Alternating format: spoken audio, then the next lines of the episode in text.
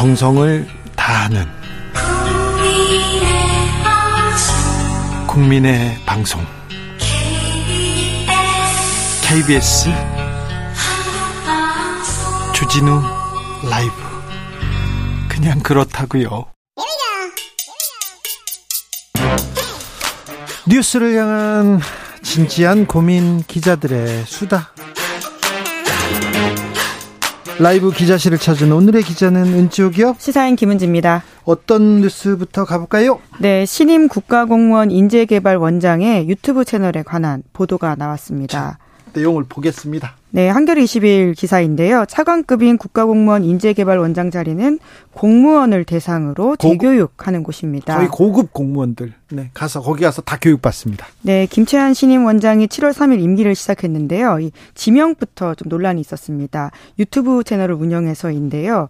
김채한의 시사이다라고 하는 걸 운영하는데 여기에 좀 부적절한 내용이 있다라는 지적이 있었거든요. 자, 어떤 내용이 있는지 좀 볼까요?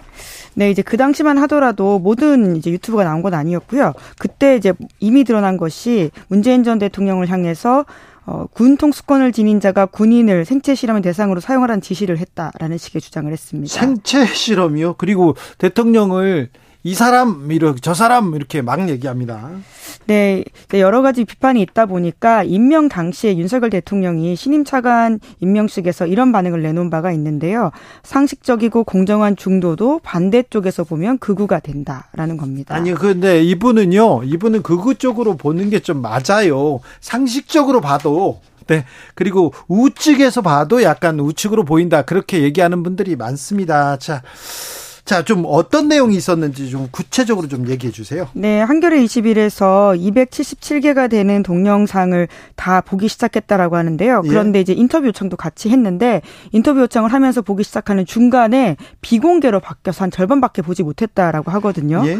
예, 여기서만 해도 그런데 관련한 내용들이 있는데요. 네. 초기에 올린 영상들을 보면 선거에 외세 개입이 없었다, 조작이 없었다고 생각할 게 아니라 열린 마음으로 들어봐라라고 하면서 약간 의 약간의 가능성이 있는 측면이 있지 않을까요?라는 말을 하는데요. 선거 개입했다, 부정선거 얘기하시는 건가요? 네, 이제 그러면서 그 관련돼서 이제 황교안 전 대표마저 이런 이야기를 했다라고 근거를 대면서 네. 사이로 총선은 부정선 선거 부정이다, 대법원이 증거 인멸에 앞장서고 있다라는 식의 주장을 펼치기도 했습니다. 부정선거 계속 주장하시는 분이시군요. 네, 뿐만 아니라 중국 공산당이 국회의원 선거에 개입했다라는 주장을 펼치기도 했는데요. 중국 공산당이요? 네, 뿐만 아니라 이제 그 원장 자리 지명 직전인 2023년 6월 14일에도 관련된 영상을 올렸는데 제목과 관련된 내용이 박근혜 정부 말 촛불 시위에 중국이 유학생 7만여 명을 동원해서 참여하도록 했다라는 식의 주장을 펼쳤습니다. 전혀 좀 근거 없는 얘기고요. 아, 이런, 이런 발언은 사실은 사법 처리 당할 수도 있습니다. 누군가 고소 고발하면 이건 증명할 수 없는 주장인데 김 원장은 뭐라고 합니까? 네, 처음에 이제 취재진들과 만나서는 자기가 400여 개 이상의 유튜브를 만들었고 제대로 처음부터 끝까지 다 본 사람이라면 내가 너무나 지극히 정상적이라는 걸알 수 있을 거다 이런 이야기를 했거든요. 이런 얘기를 하는데 지극히 정상이라고요? 네, 이제 그런데 영상을 다 보려고 취재진들이 시도를 했는데 네. 중간에 비공개로 바꿨고요. 이에 대한 입장에 대해서는 당분간 언론 인터뷰는 하지 않겠고 업무 파악을 한 뒤 정리가 되면 하겠다라고만 답했다고 합니다. 그런데 최근에는요 이렇게 유튜브에서 극우적인 그리고 강 강경한 발언을 한 사람일수록 이렇게 주목받습니다. 등용되는 경우도 있어요. 네, 유튜브는 아니고 소셜 미디어에 올린 글이 또 이제 논란이 된 인사가 있는데 네. 여권 추천의 KBS 이사인 김종민 변호사의 발언도 오늘 기사화가 되었습니다. 뭐라고 했어요? 일본 후쿠시마 오염수 방류를 반대하는 여론에 대해서 문명 개화가 덜 된 정근대 조선인들이라고 잠깐만요. 문명 개화 덜 근대화된 조선인이요? 네, 7월 5일에 쓴 것이긴 한데요. 뒤늦게 알려져서 지금 보도가 나오기 시작하고 있습니다. 뭐 일제 시대 친일파 발언도 아니고 문명 개화 덜 조선인이요? 네, 다음 뉴스로 가겠습니다. 네, 질문 하나 드리겠는데요. 동물이 물건이라고 생각하십니까? 당연히 물건 아니죠. 그런데 법률적으로는요. 법률적으로 물건으로 취급당하기도 네, 합니다. 아직도 민법이 그렇다라고 하는데요. 이번 주 시사인에 실린 박성철 변호사의 글입니다. 아무래도 시대 변화에 맞지 않는 법이다라고 할 수 있는데 농림축산식품부 통계를 봐도 그렇습니다. 2022년 동물 보호에 대한 국민의식 조사에 따르면 반려동물 기르는 가구 비율이 25.4% 그러니까 네 가구 중에 한 가구다 이렇게 보면 되거든요. 예. 그러다 보니까 이 법을 좀 바꿔야 된다라는 이야기도 있고요. 이미 2021년에 정부안이 제출되기도 했습니다. 뿐만 아니라 더 나아간 법도 있는데 이성만 의원 같은 경우에는 이혼과 동물의 보호 책임까지 담는 법을 2021년 말에 발의하기도 했습니다. 네. 그러니까 이혼할 때 반려동물의 보호자 결정, 비용 부담, 반려동물의 보호와 관련된 사항을 당사자 간 협의하도록 한다라는 겁니다. 네. 자녀에 준하는 내용이라고 할 수 있죠. 그러네요. 네, 이제 이미 이렇게 법 개정이 이루어진 나라도 있는데요. 오스트리아, 독일, 스위스 같은 나라도 바꿨고요. 유럽의 많은 나라들이 이미 바꿨다라는 것도 우리가 좀 참고해야 될 중요한 지점인 것 같습니다. 자, 반려동물과 관련해서 소송이 굉장히 다양해지고 있어요. 이제는 예, 동물 등록제 등록제라고 해서 이제 가까운 지자체에다가 이제 유실하지 않기 위해서 동물을 등록하고 그걸 하지 않으면 과태료를 내고 있거든요. 네. 그런데 현행법상은 보호자를 한 명만 등록하도록 했다라고 합니다. 그래서 그 커플일 경우에 다른 사람도 등록하고 싶을 수 있잖아요. 어, 왜한 명만 등록해야 됩니까? 네, 이제 그러다 보니까 근데 정부가 그걸 바꾸지 않아서 최근에 소송까지 했고요. 네. 1심에서는 졌는데 2심에서 이긴 케이스가 있었다라고 이제 이런 합니다. 소송이 계속됩니다. 네, 이제 그러다 보니까 법이 좀 여러모로 좀 바뀌어야 될 부분들이 있지 않나라는 생각도 네. 듭니다. 예전에요. 동물을 학대하는 그런 사람들이 있었어요. 동물을 막 어, 뭐 키우던 개를 때리거나 어디에 버리거나 막 그랬는데 내 물건인데 내, 내 물건인데 뭐 어때서 그런데 그때는 법이 미비해 가지고 그때 음, 재산상 손실은 당신이 봤으니까 그러면서 이렇게 봐주기도 했는데 지금은 아이고 지금 가족 그리고 네. 생명체라고 네. 보면 됩니다. 근데 그런 사람들이 있는데 이제 처벌 받습니다. 처벌 받아야 됩니다. 네.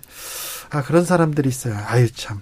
마지막으로 만나볼 뉴스는요? 네, 이스라엘에서 사법부를 무력화하는 법안이 통과됐습니다. 자, 이스라엘에서는 계속해서 집회 시위가 계속되고 있습니다. 후폭풍 거센데요. 네, 법 이름이 사법부에 관한 기본법 개정안이라고 하는데요. 네. 핵심은 삼권 분립이 깨진다라고 보시면 될 것 같습니다. 예. 그 행정부의 주요 정책 결정을 대법원이 변경할 수 없게 한다라고 하는 것인데요. 자, 행정부가 결정하면 법원에서 건들릴 수 없게 한다. 이 네타냐후 총리가 지금 계속해서 강공 드라이브를 겁니다. 드라이브가 네. 아니라요.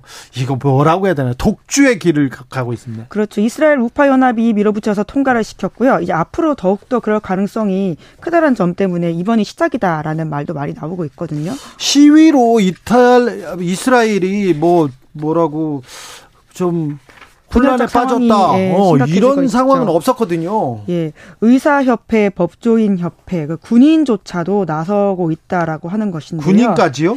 네, 지금 상황이 여러 가지로 이제 군인 같은 경우에는 항의 차원에서 소집을 거부할 가능성이 제기된다라고 하는데 네. 실제로 천 명이 넘는 이스라엘 공군 예비군들이 사법부 개편안이 통과될 경우 소집을 거부한다 이렇게 결정을 했다라고 하고요. 그래요? 이미 시민들은 29주 연속으로 시위를 하고 있다라고 합니다.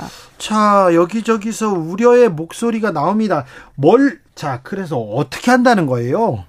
네, 지금 같은 경우에는 앞으로 더욱더 사법부 권한을 입법부가 줄이겠다라고 하는 것인데요. 네. 네타냐후 연정이 사법부 영향력을 억제하는 방향의 첫 번째 단계가 완료됐다라는 식의 평가를 뉴욕타임스가 하고 있습니다. 예? 그러니까 이번이 이제 끝이 아니라 더욱더 상황이 심각해질 수 있다라고 하는 것을 예고하고 있는 건데 미국이 대통령 예. 그러니까 대통령이나 대통령이나 행정부에서 뭘 결정하면 사법부에서 법적으로 맞지 않아서 안 됩니다. 이 말을 못 한다는 거 아니에요. 뭐 당장은 아닌데요. 그럴 가능성이 앞으로 더 커지고 그 영향력이 더 커진다 이렇게 보면 될 것 같은데 지금 첫 단계에 들어선 거거든요. 예? 그러다 보니까 미국과 같은 나라들은 굉장히 우려를 표하고 있는데요. 우려를 표하는데 미국에서 오히려 또 좀 특이한 반응을 냅니다. 네, 미국 같은 경우에는 이제 이스라엘의 평생 친구인 조 바이든 대통령은 그동안 민주주의에서 주요한 변화가 계속되려면 가능한 광범위한 동의가 있어야 한다라고 밝혔다. 이런 전제를 깔면서도요. 네. 하지만 유감이다라고 이야기했습니다. 예. 왜냐하면 표결이 적은 수의 찬성으로 진행됐다라고 하는 것을 문제 삼았는데 사실 지금 바이든 정부는 이제 자유와 연대 이런 자유민주주의 국가의 연합을 강조하고 있지 않습니까? 네. 그런 면에서는 이스라엘의 퇴행이라고 할 수 있는 지점들을 걱정할 수밖에 없는 것인데요. 그렇죠. 퇴행 역행이라고 볼 수밖에 없는데. 네, 근데 아무튼 네타냐후 총리를 최근에 백악관으로 초청하긴 했어요. 네, 아, 아직 한 건 아니고요. 초청하겠다라고 밝혔고 아직 구체적인 계획이 나온 건 아닌데 바이든으로서는 굉장히 좀 진퇴양난 같은 고민의 상황이 몰린 것이죠. 아무튼 네타냐후 아 참 어떻게 각국에서 민주주의 국가라는 데서 이렇게 이렇게 뭐 독재제 적 독재자라고는 할 수는 없습니다만 아, 어떻게 예, 스트롱맨들이 너무 조금 막 나가고 있어서요. 민주주의, 뭐 자유주의, 아, 원칙과 상식 뭐 이런 게 다 무너진다 이런 얘기 나와요. 네, 실제로 이스라엘 안에서 반민주적 입법 절차에 대한 항의 차원에서 네. 변호사들이 네. 업무를 중단하기도 했다라고 합니다. 그렇습니다. 네. 이스라엘에서는 지금 총리를 독재자라고 하면서 타도한다, 뭐 물러나라 이런 시위가 계속됩니다. 이탈 이스라엘의 시위 아, 이 부분은 또 국제 정세에 어떤 영향을 미칠지 저희가 또 계속해서 보도해 드리겠습니다. 시사인 김은지 기자와 함께했습니다. 감사합니다. 네, 고맙습니다.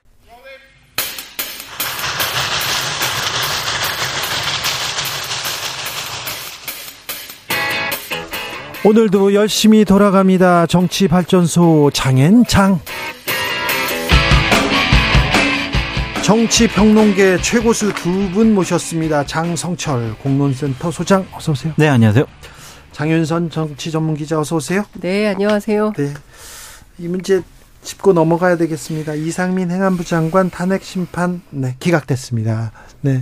어떻게 보셨습니까? 그럴 줄 알았어요. 음, 네. 어차피 이게 헌법과 법률을 중대하게 위반했느냐라는 부분에 대해서는 네. 많은 뭐 법조인들과 정치권에선 그 정도까지는 아닌 것 같다.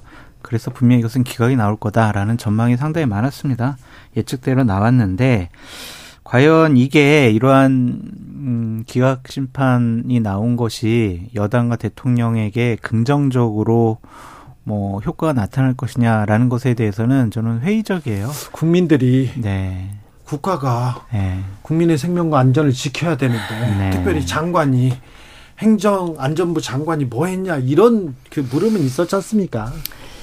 그 무고한 시민들이 거리를 지나가다가 골목에서 무려 159명이 무슨 다른 특별한 이유가 있는 게 아니라 걸어가다가 아이들이 앞사람 뒷사람 눌려가지고 압사 사고로 어 159명이나 되는 사람들이 세상을 떠난 끔찍한 사건입니다. 이 사건에 대해서 헌재가 뭐라고 했냐면요. 그 주최자 없는 축제의 안전관리 및 매뉴얼에 명확한 근거 규정이 마련되지 않았고 대규모 재난에 대한 통합 대응 능력을 기르지 못했기 때문이다. 이렇기 때문에 주최자가 없기 때문에 더욱더 공공의 역할이 중요한 음? 그런 거 아니겠습니까? 그런데 그 부분에 대해서 아이고 뭐 주최자도 없는 행사였고 뭐 그렇기 때문에 이 사람한테 책임을 물을 수가 없어. 그러면 도대체 국가가 왜 존재를 하는 걸까요? 국가의 책임이라는 게 뭡니까? 왜 존재하는 건가요? 이걸 묻지 않을 수가 없는 거고 이태원 유가족들 입장에서는 정말 통탄을 금치 못하는 상황이 되는 겁니다. 아무도 책임지는 사람이 없어요. 아무도 잘못한 사람이 없어요. 내 자식이 거기 괜히 가가지고 끔찍한 일을 당한 꼴이 되는 겁니다. 이런 나라가 있습니까, 세상에? 이렇게 무책임할 수가 있을까요? 그러니까 해시태그에서 무정부 상태라는 해시태그가 마구 돌아다니는 겁니다. 이상민 장관은 분명히 잘못을 했죠. 그리고 그것이 헌재에서는 뭐 이건 탄핵당할 정도는 아니야라고 얘기를 했지만 별개의 의견과 주된 판결에서 사전 재난 예방 조치 의무, 사후 재난 대응 조치 의무, 공무원법상 성실품위 유지 의무 이런 것들은 좀 위반을 했다. 하지만 중대하게 위반을 했다라고 보긴 어렵다. 뭐를 헌법과 법률을.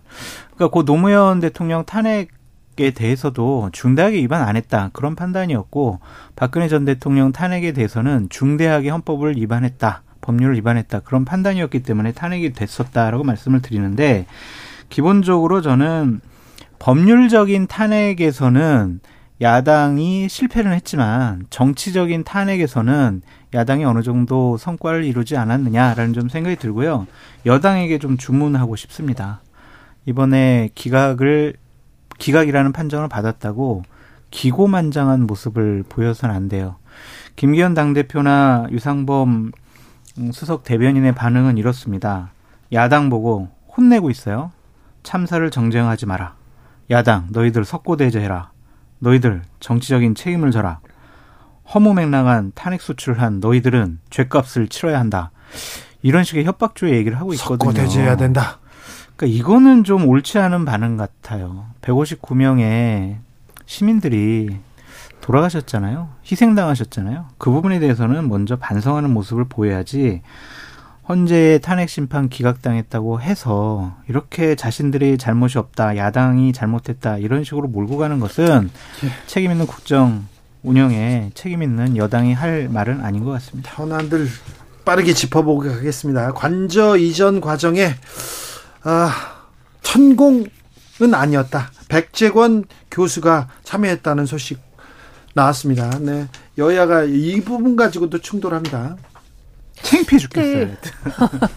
아니 근데 저는 어. 그 국민의힘 정부 여당은 민주당만 보이나 봐요. 네. 이게 민주당만 비판하면 다 되는 것처럼 네. 그러니까 적대적 관계에 있어서 실제로 국민은 안 보이고 국민들은 계속 정치에서 강조는 하지만 실제 보이는 거는 민주당 뿐인 거 아닌가라는 생각이 좀 드는데 어, 박대출 정책위, 국민의힘 정책위 의장이 노무현 정부 때 세종시 선정 과정에서 풍수지리 전문가 자문 받아놓고 그때는 괜찮고 지금은 안 되냐 이렇게 얘기를 하고 있어요. 네. 풍수지리 전문가에게 자문 받을 수도 있는 거지 그게 뭐가 문제냐라는 식인 것 같습니다. 그런데요 이 문제를 좀 따져볼 필요가 있어 제가 취재를 좀 해봤는데 당시 행정수도 이전할 때 국가균형발전위원회에서 중심이 돼서 추진을 했었거든요. 네. 그때 맡았던 분이 성경윤 교수예요. 네. 한림대 교수. 전화를 진짜 어, 100만 년 만에 전화를 드려가지고 여쭤봤어요. 그랬더니 그런 분들이 참여했었냐고 오히려 저한테 물을 정도로 역할이 굉장히 미미했고 혁신도시 관련해서는 기획단장 맡 맡았던 이춘희 전 세종시장에게 물어봐라. 그래서 네. 제가 또 이분한테 또 전화를 했습니다. 국토부 차관 출신이고요. 네. 정통 공무원 출신입니다. 네. 그래서 이분한테 물어봤더니 아 그때 할 때 전체 항목이 5대 분야 20개 항목을 놓고 채점을 하는 거였는데 배점이 1%도 안 됐었다. 그때 분위기가 풍수 보는 분들이 우리도 좀 참여를 해야 되는 거 아니냐라는 얘기가 있고 그리고 이분들이 결정에 무슨 큰 역할을 했었던 것도 아니었다라는 얘기를 하고 있습니다. 그리고요 행정수도 이전은 노무현 정부의 공약이었어요. 그러니까 국민적 논의 없이 느닷없이 결정된 것이 아니라 행정수도 이전을 한다고 했었고 이게 뭐 지금 갑자기 청와대에서 나와가지고 오늘 당장 뭐 용산으로 가지 않으면 안 되는 것처럼 주장했던 거하고는 전혀 다르다. 당시에 그때도 국민 여론이 왜 가려고 하느냐 반대 여론이 굉장히 높았었고요. 그리고 간다 하더라도 어, 좀 절차를 갖춰서 그리고 위기 관리에 문제가 없도록 뭐 그렇게 해야 되는 거 아니냐고 했는데 실제로 이런 것들이 없었죠. 네. 백재권 겸임 교수가 관저 이전에 큰 역할을 했다는 건 아닙니다. 아직 사실관계는 드러나진 않았는데 천공은 아니다 하면서 대통령실에서 고발을 했죠. 여러 사람을 기자도 그렇죠. 고발하고 그런데 전공은 아니다. 어, 백지건 겸임, 겸임 교수다. 이분 얼굴 박사로 알려진 분인데. 관상. 예, 네, 관상가로 알려진 분인데 이분이다 이렇게 나오니까 뭐 어떠냐 괜찮다 이런 얘기를 계속 하니까요. 괜찮지는 않죠. 왜냐하면 국가의 중요한 의사 결정 시스템은 합리적으로 이루어져야 하는데 네? 이렇게 풍수 전문가가 아주 강한 영향력을 끼쳤다라는 이미지를 주는 것조차 그러니까요. 자 치, 저 친윤의 핵심 윤한홍, 음. 그다음에 김용현 경호 처장을 같이. 데리고 이렇게 대동에서 가잖아요. 아니 근데 그때 그 2월 18일 국회 네. 국방위에 출석했던 이종섭 자, 그 국방장관이 뭐라고 얘기했냐면 그 출입 기록이 있냐고 야당이 물어봐요. 그러니까 개별 출입 기록이 없다라고 분명하게 확인을 해줍니다. 네. 그러면 출입 기록도 남기지 않고 그리고 당시에 대통령실이 뭐라 그랬냐면은 역술인이 의사결정에 참여했다는 식의 터무니없는 가짜 의혹을 제기하는 것은 공무원과 국민에 대한 모독이자 악의적인 프레임이라고 했어요. 역술인이 가짜나요. 역술인 아니에요? 이거? 역술인이죠. 그 역술인인데 역술 그런 다음에 또 말을 바꿔서 최근에 기자가 물어보니까 아 그때는 천공인지 아닌지가 쟁점이었잖아. 아 그거 말이 안 됐죠. 이렇게 얘기를 하고 있습니다. 그러니까 문제로 지적을 안 할 수가 없는 거예요. 분리할 때는 말을 살짝 바꿔요. 그러니까 노무현 정부 때 세종시 선정 과정 중에서 풍수지리 전문가가 참여했다.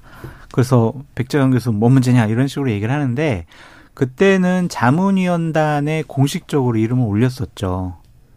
그런데 이번에는 감춘 것도 문제다. 은폐 의혹이 있는 군사 보호 시설에 그 네. 경호처장 막 이렇게 네. 친윤 모시고 이건 좀 그렇죠. 모르게 갔잖아요. 그냥 감췄잖아요. 일, 일 개인이 아유 제 관상 어때요? 저희 집 언제 이사할까요? 저희 조상묘 어디 쓰는 게 좋을까요? 이거는 할 수 있어요. 많은 국민들이 그렇게 상담을 하고 결정을 하니까.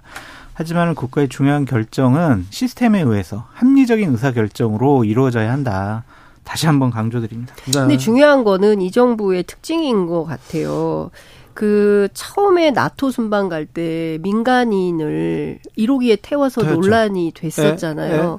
근데 그 아주 굉장히 중요한 국가 사무를 특히 대통령실 이전이라는 엄청난 국민 세금도 들어가고 그리고 이후에 우리 그 어째 그러니까 이 엄청난 결정을 하는데 민간인이 훅 들어가 가지고 기록도 안 남기고 실제로 갔다 왔는지 안, 나, 안 갔다 왔는지에 대해서도 설명도 제대로 안 하고 어떤 과정과 절차를 통해서 했는지에 대해서도 구체적 설명도 없고 이렇게 막무가내로 해서야 되겠습니까? 좀 이해가 안 되는 거는 당시 청구에 갔네 안 갔나 해가지고 어마어마하게 나라가 시끄러웠잖아요. 네네. 네. 그럼 윤한홍 의원이 네. 그때 그때 같이 갔었다면 청구 안 갔어요. 백종원 교수 갔어요라고 밝혔으면은 그렇죠. 그냥 그러한 논란은 없어졌을 것 같은데 지금까지 가만히 있다가 네. 경찰에서 이러한 수사 결과를 내세운 것이 과연 사실일까라는 저는 의구심도 들고 아, 그동안 알리바이 만드느라고 고생을 많이 했다라고 평가하는 쪽도 있고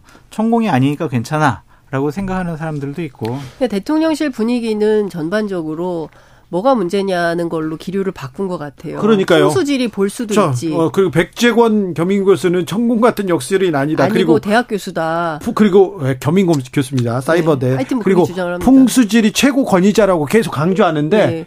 저 제가 풍수질이 하는 분들한테 다 또 돌려봤거든요. 이분 풍수질이 아니고 얼굴이라는 거 관상. 관상가. 네. 아니 자. 그리고 책도 유일한 저서가 얼굴이에요. 관상. 자. 동물을 통해서 사람을 본다. 예전에 네. 홍석현 중앙일보 회장하고 네. 아, 윤석열 네, 후보가 만난 적이 있어요. 2018년도에. 그때 이 자리를 주선한 사람이 이 사람이었어요. 네. 그래가지고 제가 한번 물어봤어요. 네. 물어봤어요. 홍석현 회장한테. 홍석현 회장한테도 물어보고 윤 음, 저기 네. 검사한테도 물어봤죠. 네. 물어봤는데 그 얼굴 박사 네. 얼굴 박사가 한번 보자고 해가지고 연락이 네. 왔더라. 네. 그리고 내 관상 봐준 사람 있잖아. 이러면서 어. 얼굴 박사라고 했지 풍수 얘기가 한 번도 나온 적이 없어요. 근데, 근데 갑자기 풍수질의 권위자라. 아, 이 사람이 갑자기 권위자라고 주장하는 건 여당인데. 네. 그 주로 여러 대학 있잖아요. 네. 대학의 그 평생교육원 거기에서 네. 이 사람이 풍수지리와 관상 요런 아, 과목으로 아니 풍수지리 전문가들은요. 네. 아니 아니 다. 야구 선수를 가지고 지금 축구 대표팀에 넣었다고 얘기를 하면서 어떻게 관상을 보는 사람이 어떻게 관상을 보는 사람이 풍수 전문가냐고 계속 그 얘기를 해요. 아무튼 어, 백재권 겸임 교수가 풍수 관련된 어, 논문도 썼다고 하니까 이렇게 일단은 두는데 자꾸 대통령실 주변에서 이 역술인 뭐 이게 풍수 이런 얘기가 계속 나오는 거는 좀 부담이에요. 정책 판단에 이런 얘기가 나오는 거 부담 아닙니까? 그렇죠. 그러니까 대통령과 대통령 부인인 영부인께서 그쪽에 상당히 관심이 많다. 네. 그쪽으로부터 영향을 많이 받고 있다. 네. 이러한 여러 가지 정황적인 증거와 의심이 있었잖아요. 네. 그래서 이런 식의 자꾸 엮이는 것은 옳지 못한 것 같고 대통령 부인께서의 논문도 네. 이런 역술과 관련된 논문이시잖아요. 네. 네. 그러니까 자, 그런 쪽으로 논문을 쓰시는 분들이 있네요. 그러니까 많은 분들이 아유 국가의 중요 정책 이런 분들의 영향 받는 거 아니야? 네. 이런 음. 의심을 살 만한 행동은 안 하시는 게 좋을 것 같다라는 생각이 듭니다. 그렇습니다. 자, 그래서요. 네. 홍준표 대구시장은 어, 징계 어떻게 나오는 거예요? 아니 강기정 광주시장, 김진표 국회의장 아니, 이분들도 다 징계하고. 자, 네. 홍준표 시장은 자기 잠룡이잖아. 음. 그래서 국민의힘에서 어 조금 좀 낮아질 것 같아요. 낮아진다. 저는 당원권 정지한 3개월 이 정도를 봤는데 어허. 수해 봉사 또 3일간 간다고 하잖아요. 네네. 그러니까 윤리위에서 수해봉사 가면은 우리가 정상 참작해줄게라고 음. 요구를 했었고 그런 것을 보면 아 그랬어요? 엄중 경고식에 좀 음. 낮아진 조치가 취해지지 않을까라고 예측해 봅니다. 그러니까 많으면 6, 적으면 3 요랬거든요. 네. 아침에 그랬는데 그 수해 봉사 한다고 그랬잖아요. 네. 석 달간 300명 데리고 무슨 봉사 활동 하면 깎아주고 이게 뭐예요, 이게? 그래서 아니, 뭐 경고 정도로 내려갈 수 있다. 그런데 홍준표 시장 측에서는 당원권 정지 석 달? 그래, 오케이. 뭐 이런 얘기가 나온다고 합니다. 아 그러니까 그 정도까지는 괜찮다. 그렇죠. 그런데 지금 대체로 뭐 들리는 얘기는 분이 안 풀렸다. 아. 그래서 이제 과하 지옥을 쓰고 세게 붙으려고 했다가 네. 어 작전상 호텔 주변 지인들이 말렸대요. 네. 상당히 아 이렇게 세게 나가시면 안 됩니다라고 네. 해서 말려가지고 일단은 글을 내리고 네. 그리고 이제 수해봉사로 틀어서 근데 대구시 공무원들도 참 힘드실 것 같아요. 석달 네. 동안 이제 아예 사흘 동안 하루에 100명씩 나가서 같이 네. 이제 봉사를 해야 되는데 어, 여하튼 시장이 사고 쳐가지고 네. 근데 이 와중 중에 힘들게 됐다. 강기정 광주시장은 유럽에 지금 순방하러 가고 김준표 예. 국회의장 또 외국에 나갔고 민주당 의원들 베트남 갔다가 하루 만에 돌아오고 돌아왔습니다. 음. 이런 모습 좀 안 보였으면 좋겠어요. 아, 그러니까 때가 지금 어느 때인데 특별히 근데 너무 생각이 없는 것 같아요. 그죠. 네, 그러니까 지금 정세 판단을 하지 않고 그냥 본인의 어, 그 권력에 심취해가지고 그냥 뭐 함부로 하는 거죠. 왜 이러저런 이유는 되지만 왜 국민들 눈을 이렇게 무시하는 의식을 거예요? 안 하는 거예요. 네. 아나무인이요, 아나무인 네. 무시하는 거고. 그러니까 국민이 웃긴 웃기게 보이나 보죠. 네. 그러니까 민주당이 윤석열 대통령이나 뭐 국민의힘 쪽에 사람들 수혜 대책 잘 못했어라고 계속 비판을 하는데 본인들도 좀 되돌아볼 부분들이 많이 그럼요. 있다. 네. 민주당도 잘해야 됩니다. 그럼요. 언제까지만 언제까지나 뭐뭐 뭐 정부가 잘못한다. 정부 여당 탓만 하지 말고 대안을 내야죠. 정책을 내야죠. 비전을 내야죠. 그 부메랑은 안 좋아요. 그러니까 결국에는 이런 제가 것들이 좀 답답한 게 민주당이 그 정권을 잃었잖아요. 네. 그러면 정권을 잃은 쪽에는 시간이 확보되는 거잖아요. 그럼 그 시간 동안 최소한 지도부가 섀도우 캐비넷을 만들어서 분야별 전문성을 가지고 대응을 해야 될 거 아닙니까? 준비를 해야죠. 네. 이런 부분 잘못했습니다. 이런 네. 부분 모자랐습니다. 네. 우리가 이렇게 더 하겠습니다. 하겠습니다. 그리고 대안의 정책을 제시하면서 우리는 이렇게 하겠다라고 얘기를 해야 되는데 네. 최고위원들의 면면을 보면 다 똑같은 말씀들을 하시거든요. 근데 이게 이제 현안이 되니까 안 할 수 없어서 하긴 하겠지만 네. 제가 보기에는 뭐 분야별 전문성을 좀 갖고 섀도우 캐비넷 역할을 야당이 좀 해줬으면 좋겠다. 그러니까 그런 거를 못하는 이재명 당 대표의 지도력과 리더십을 문제 삼지 않을 수가 없어요. 알겠어요. 네. 네. 여당과 야당 최고위, 최고위원회 이렇게 열잖아요. 그런데 네. 똑같은 배경에서 똑같은 표정으로 똑같이. 똑같이 상대방을 계속해서 질타만 합니다. 이거 언제 했는지도 모르겠고요. 여기서 좀 벗어난 먼저 음. 벗어나는 당이 점수를 얻지 않을까. 현수막 정치에서 먼저 떠나는 음. 먼저 먼저 포기하고 이게 내려놓는 그 당이 좀 점수를 따지 않을까 그런 생각해 보는데 특히 2030 젊은 세대들이 보기엔 촌스러워요. 그러니까요. 좀 세련된 정치를 했으면 좋겠다는 생각이 좀 듭니다. 아 그 책상에서 같은 탁자에서 같은 배경에서 그 현수막은 그, 계속 바꿔요 그래도. 아 그거 거의 비슷해요. 어 그 말의 홍수 속에서 거의 묻혀 있습니다. 음. 참, 음, 그래서요. 네. 양평 고속도로 연희룡 장관 이제 백지화 한답니까? 이제 아, 백지화에서 돌아서서 이제 어, 추진한다는 거죠. 추진한다라는 거죠. 예. 국토부의 발표도 그렇고 여당 국토위 간사인 김정재 의원도 예. 어제 이제 근데 의혹은 민주당이 제기했어요. 종점이 네. 바뀌면서 왜 그 주변에 김건희 여사 땅이 있냐면서 의혹을 제기했지 않습니까? 네. 해명은 국토부에서 하면 되잖아요. 네. 해명을 하고 이제 재추진하면 되죠. 네. 근데 이제 여러 가지 자료를 발표를 하면서 네. 문제 없은 결정이었어요라고 얘기를 했지만 그것을 좀 찬찬히 뜯어보면 여러 가지 좀 문제점들이 아직 의혹을 해소하지 못하는 것들이 많이 있어요. 네. 근데 결정적으로 왜 작년에 3월 29일 날 예. 왜그 업체 민간 업체가 예. 그런 결정을 내도록 네. 왜 지시를 하고 예. 또한 두 달 만에 그 의견을 받아들였느냐 거기에 대해서는 아직도 해답을 못 주고 있어요. 해답을. 그렇죠. 그게 핵심입니다. 핵심이에요. 근데 그 해답을 국토부에서 국민의힘에서 아니면 대통령 인수위에서 얘기를 해야 되는데 국민의힘에서는 자 민주당이 답해야 된다 이렇게 얘기해요.